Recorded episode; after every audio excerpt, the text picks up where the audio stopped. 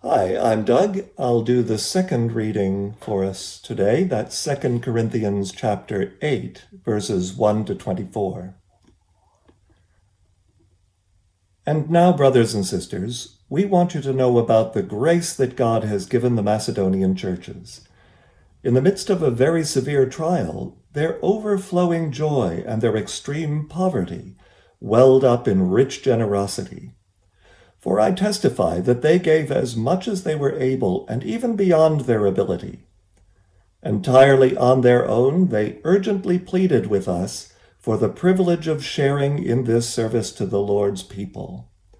And they exceeded our expectations. They gave themselves first of all to the Lord, and then by the will of God also to us. So we urged Titus, just as he had earlier made a beginning, to bring also to completion this act of grace on your part. But since you excel in everything, in faith, in speech, in knowledge, in complete earnestness, and in the love we have kindled in you, see that you excel in this grace of giving. I am not commanding you, but I want to test the sincerity of your love by comparing it with the eagerness of others. For you know the grace of the Lord Jesus Christ, that though he was rich, yet for your sake he became poor, so that you, through his poverty, might become rich. And here is my judgment about what is best for you in this matter. Last year you were the first not only to give, but also to have the desire to do so. Now finish the work, so that your eager willingness to do it may be matched by your completion of it, according to your means. For if the willingness is there, the gift is acceptable according to what one has, not according to what one does not have. Our desire is not that others might be relieved while you are hard-pressed, but that there might be equality. At the present time, your plenty will supply what they need, so that in turn, their plenty will supply what you need. The goal is equality. As it is written, the one who gathered much did not have too much, and the one who gathered little did not have too little. Thanks be to God who put it into the heart of Titus the same concern I have for you. For Titus not only welcomed our appeal, but he is coming to you with much enthusiasm and on his own initiative.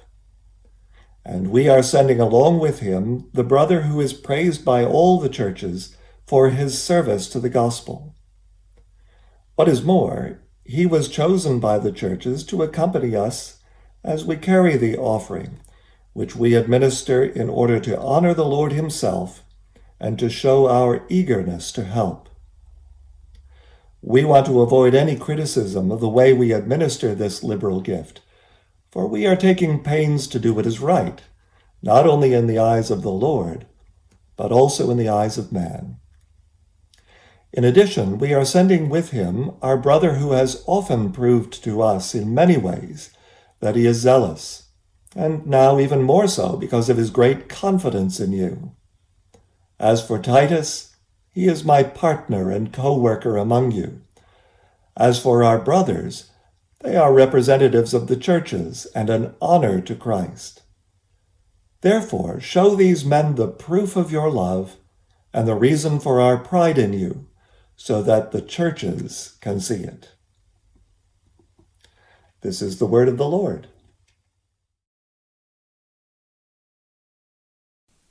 Well, we have been studying Second Corinthians for about two months, and I hope it has been the case for you too, that just at the right time, God has the right word for us to hear just when we need to hear it. Well, as we study this passage today, let us ask God for his help once again. Let's join in prayer. Heavenly Father, we pray that today you'll be our guide, our wisdom, and our teacher as we sit under your word and learn from you. We pray in Jesus' name. Amen. Well, today we are talking about money, finances, giving, and generosity. It's in fact not very often that I speak on this topic, not because it's unimportant, It's in fact very important. And it doesn't really matter whether you believe in God or not. You see, the way we think about money and the way we use our money reflects on our heart and what our heart is like.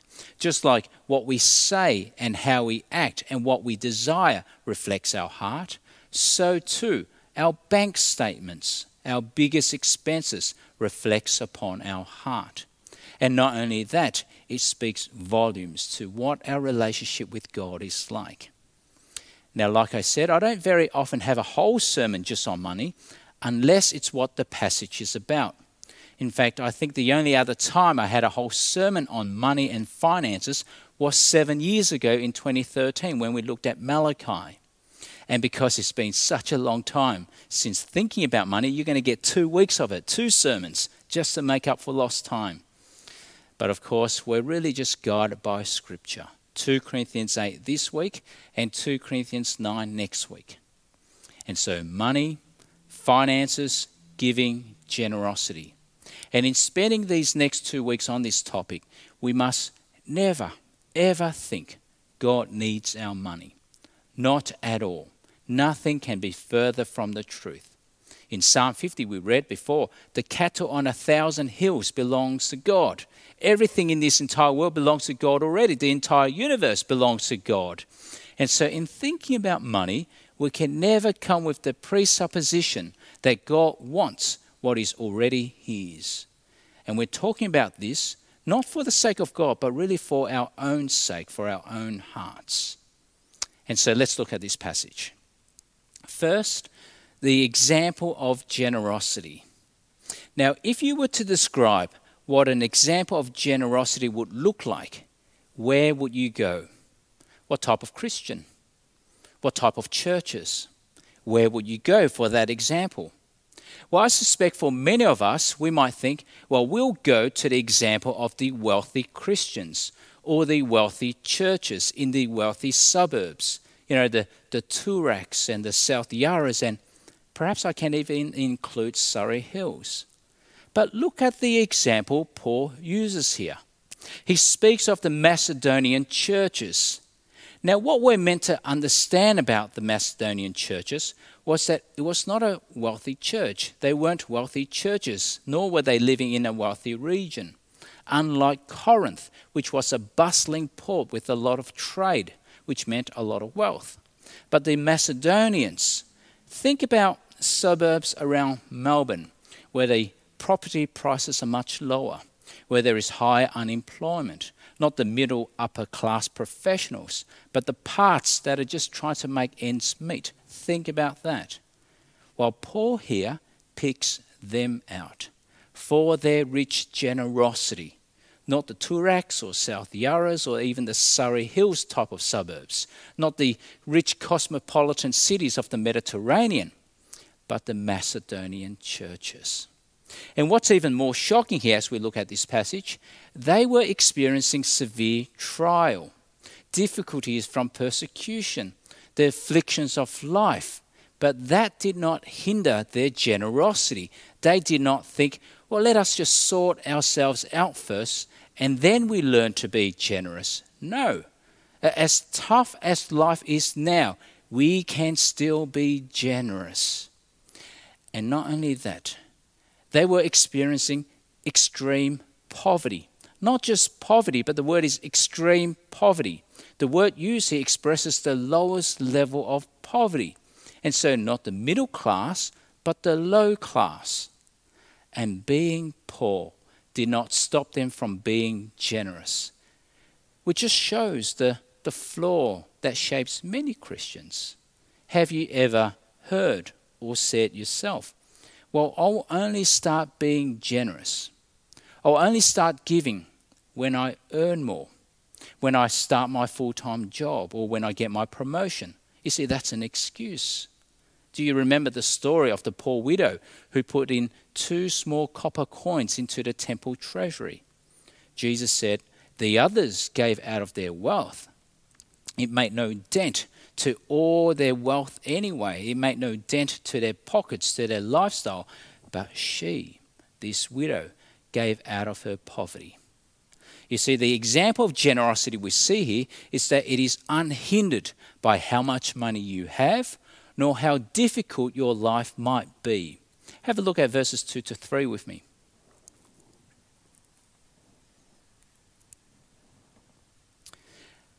Out of the most severe trial, their overflowing joy and their extreme poverty welled up in rich generosity, for I testify that they gave as much as they were able, and even beyond their ability. Now I wonder whether that can be said of us and our church. Even beyond our ability, they really stretched themselves to be generous. They didn't hold back. Now, this doesn't mean that in poverty you go without, though sometimes going without for a season is not a bad thing. But you learn generosity within the means God has given you, within the means of being a student, within the means of a casual worker, of a full-time worker, within the means of whatever life situation you have. And not only that, the Macedonian churches we see here were excellent examples because they counted a privilege to give. Not a duty, but a privilege. There's no sense of giving begrudgingly or just because it's a duty, but it was a privilege to them to be able to support, to give, to care. Have a look at verses three to four with me. Entirely on their own, they urgently pleaded with us for the privilege of sharing in this service to the saints. Please give us this opportunity, they were saying. Give us this opportunity to be generous. They pleaded. In the years I've been at our church, at this church, I've heard some say to me, I've got this amount of money that is surplus to our needs. Can it be used somewhere? Or we've just sold our house and we've got some capital, some extra capital. Let me know if anyone is in need. And, and you can never say such a thing if the heart is reluctant or you see it as just mere duty. You would only say it if you see it as a privilege to give. And so the example of generosity we see here, unhindered by trials and unhindered by poverty, and it is to be seen as a privilege. Next, we see the extent of generosity. Well, how far should you go? How generous is generous? Well, it's worth remembering our use of money reflects our heart. Whether you believe in God or not, how you use your money reflects your heart. And so where my heart lies, then my money follows. And we see this all the time. I see it in my own life. And so if my heart lies in good coffee, then my money will follow. I'll spend money on good coffee beans instead of instant coffee. Or if my heart lies in body image, then my money would follow. I'll spend money on makeup and moisturizers and designer clothes. Or if my heart lies in being comfortable, then my money would follow, and I'll spend money on anything that will make my life as comfortable as possible.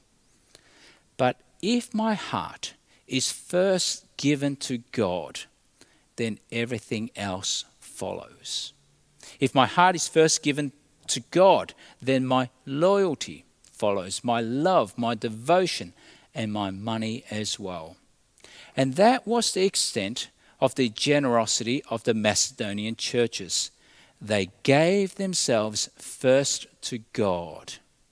So it's not giving just ten percent of your heart to God, you see, or fifty percent of my efforts to God, or even just eighty percent of my devotion to God.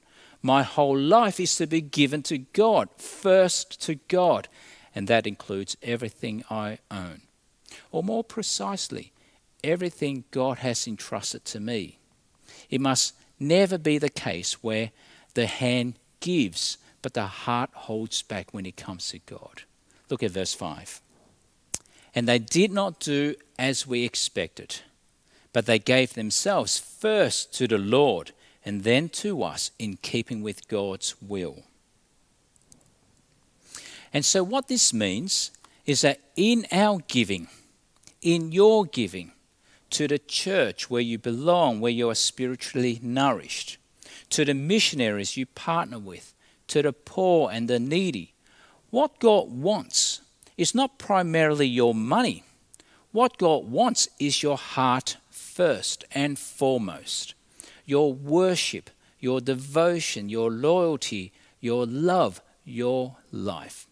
And when your heart is captured by God, then your money would naturally follow. And it's perhaps a helpful thing to remember that in our giving, it is offered to God. We must, mustn't ever think that our money is really primarily to pay bills or rates or insurance, but it is offered up to God as an expression of our life that is offered up to God. And so to what extent are we to be generous? Well, we are told here we are to excel in it. Now, you know how every church has its own flavour. Every church has its own distinctive flavour. Some churches do singing really well, extremely well. I, for one, am very impressed with the boy band we have in our church. Or some churches are known for their faithful Bible teaching. And some churches are known for their evangelistic efforts. But you see, Paul is saying here, all churches are to excel in the grace of giving. At our most recent A G M, I was extremely encouraged by some of the questions that came from our congregation. Questions like, what are we doing as a church to support those in need? Have we supported churches that have less than us? It was very encouraging to hear that, because we want to excel in the grace of giving. And that's what Paul says here. Look at verse seven. But just as you excel in everything, in faith, in speech, in knowledge, in complete earnestness, and in your love for us, see that you also excel in the grace of giving. And I'll only excel if I first have already given myself to God. That's the extent of our generosity. It begins in the heart. But now we move on. On what grounds should I give myself to God? Why be generous in the first place when I keep it, can keep it all to myself? What is it that should motivate my heart? Well, it can't be because you are commanded so. There can be no legalism when it comes to giving. If I'm forced to give, or I'm guilt into giving, it just means I give begrudgingly or not at all. And that's not going to be pleasing to God. And that's why Paul says here, look at verse eight. I'm not commanding you, but I want you to test.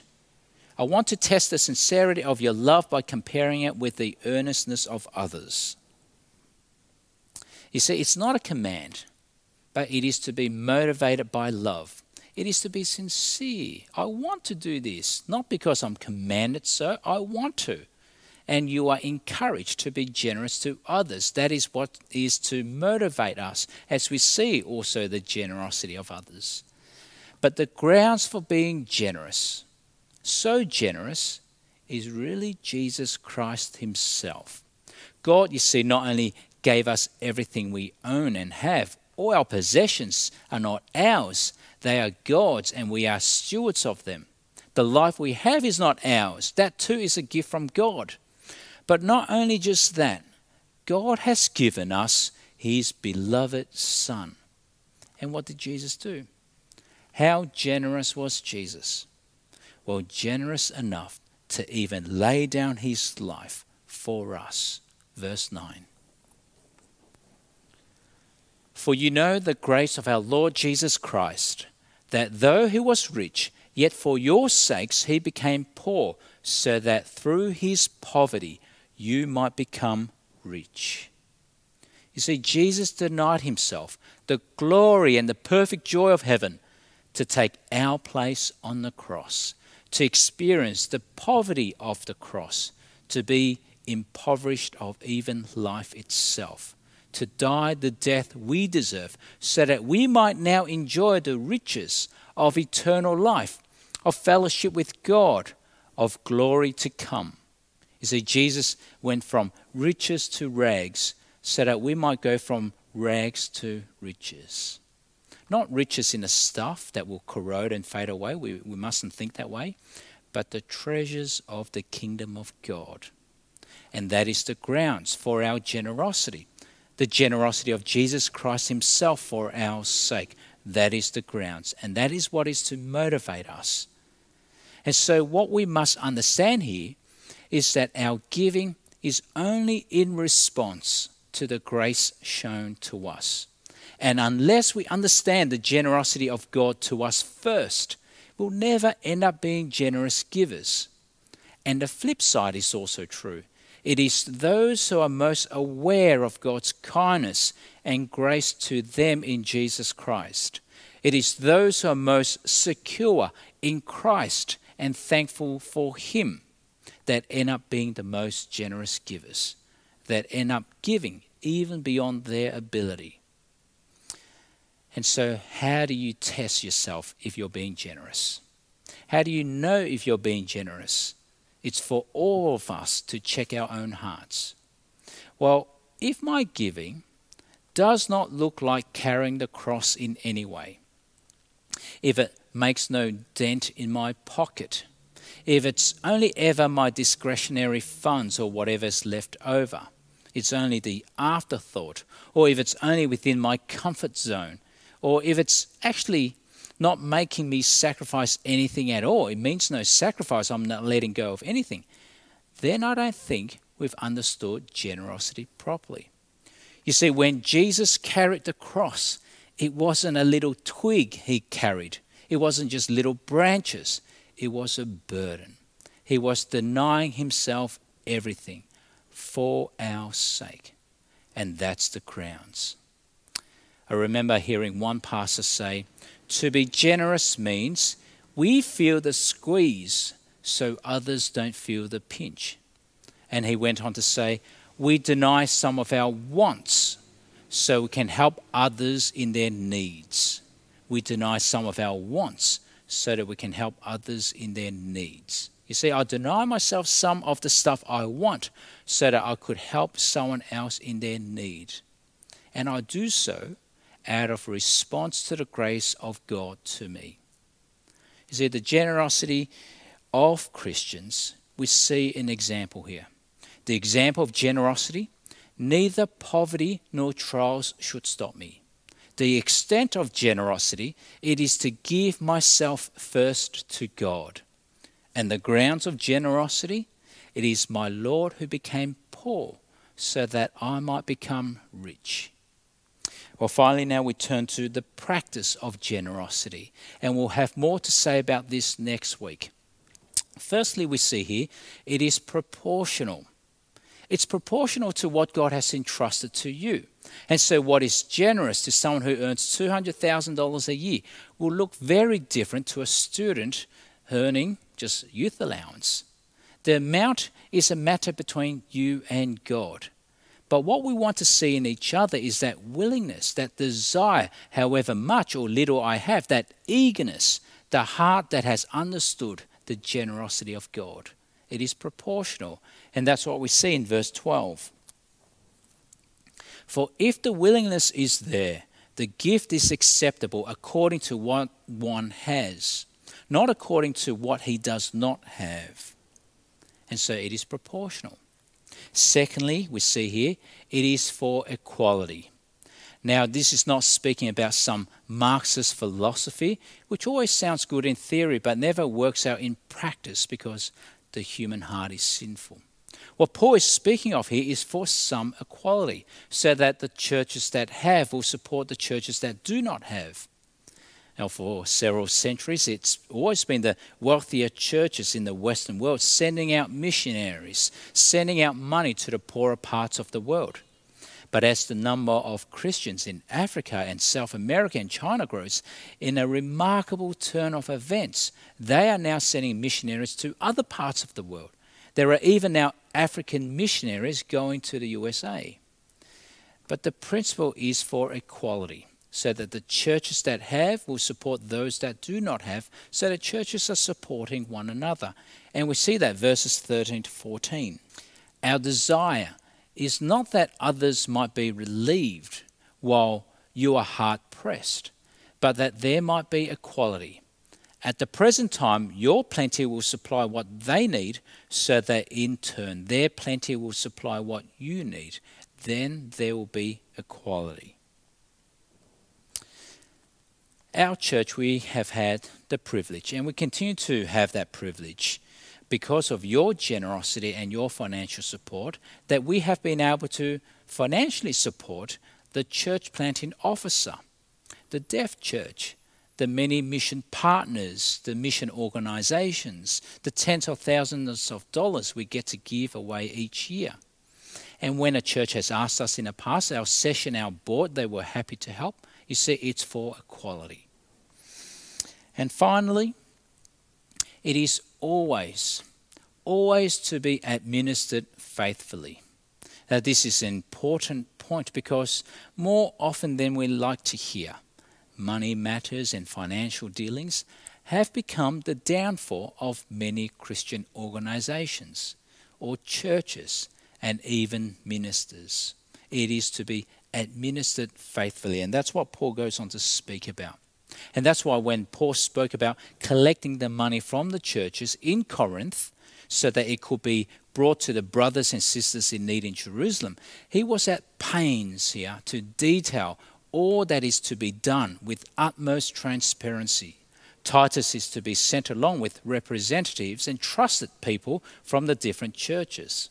It is to always be administered faithfully. And we see this in verses twenty and twenty-one.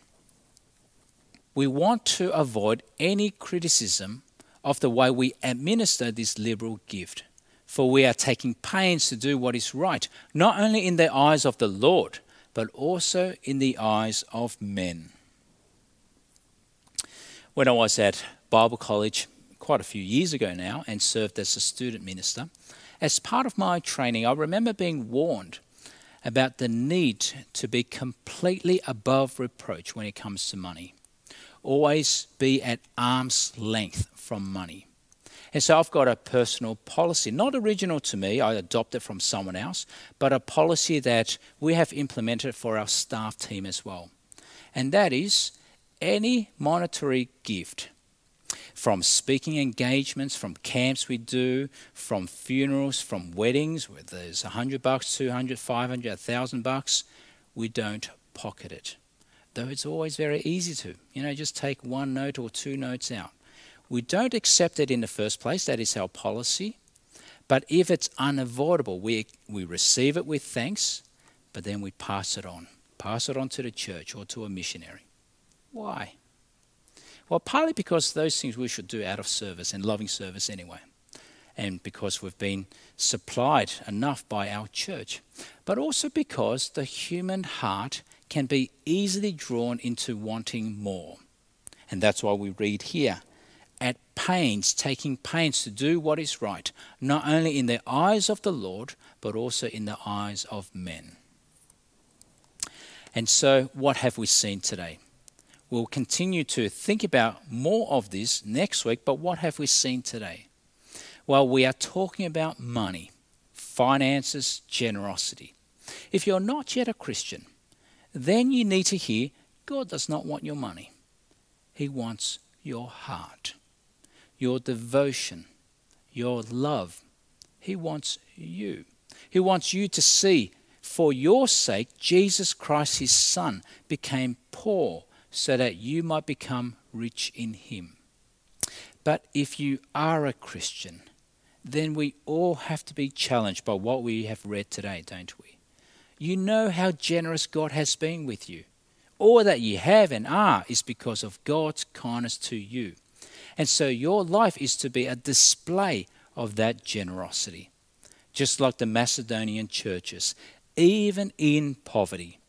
Even in trials, they counted a privilege to give, and even going beyond their ability. And so today, I'm not talking about how much. That's a matter of the heart and your heart before God. I'll leave you these questions, however, for you to ponder. What does your giving now show about your heart? Are you excelling in this grace? Have you already first given yourself to God in response to his grace to you. Well, let's pray. Gracious Heavenly Father, we thank you for your great display of grace and generosity to us in Jesus Christ, who, though he was rich, he became poor and experienced the poverty of the cross, so that through it we might become rich in all the things that really matter, the things of eternal value. Teach us, Lord, and move our hearts so that our generosity would be beyond our ability, indeed in keeping with your will. And we pray this in Jesus' name. Amen.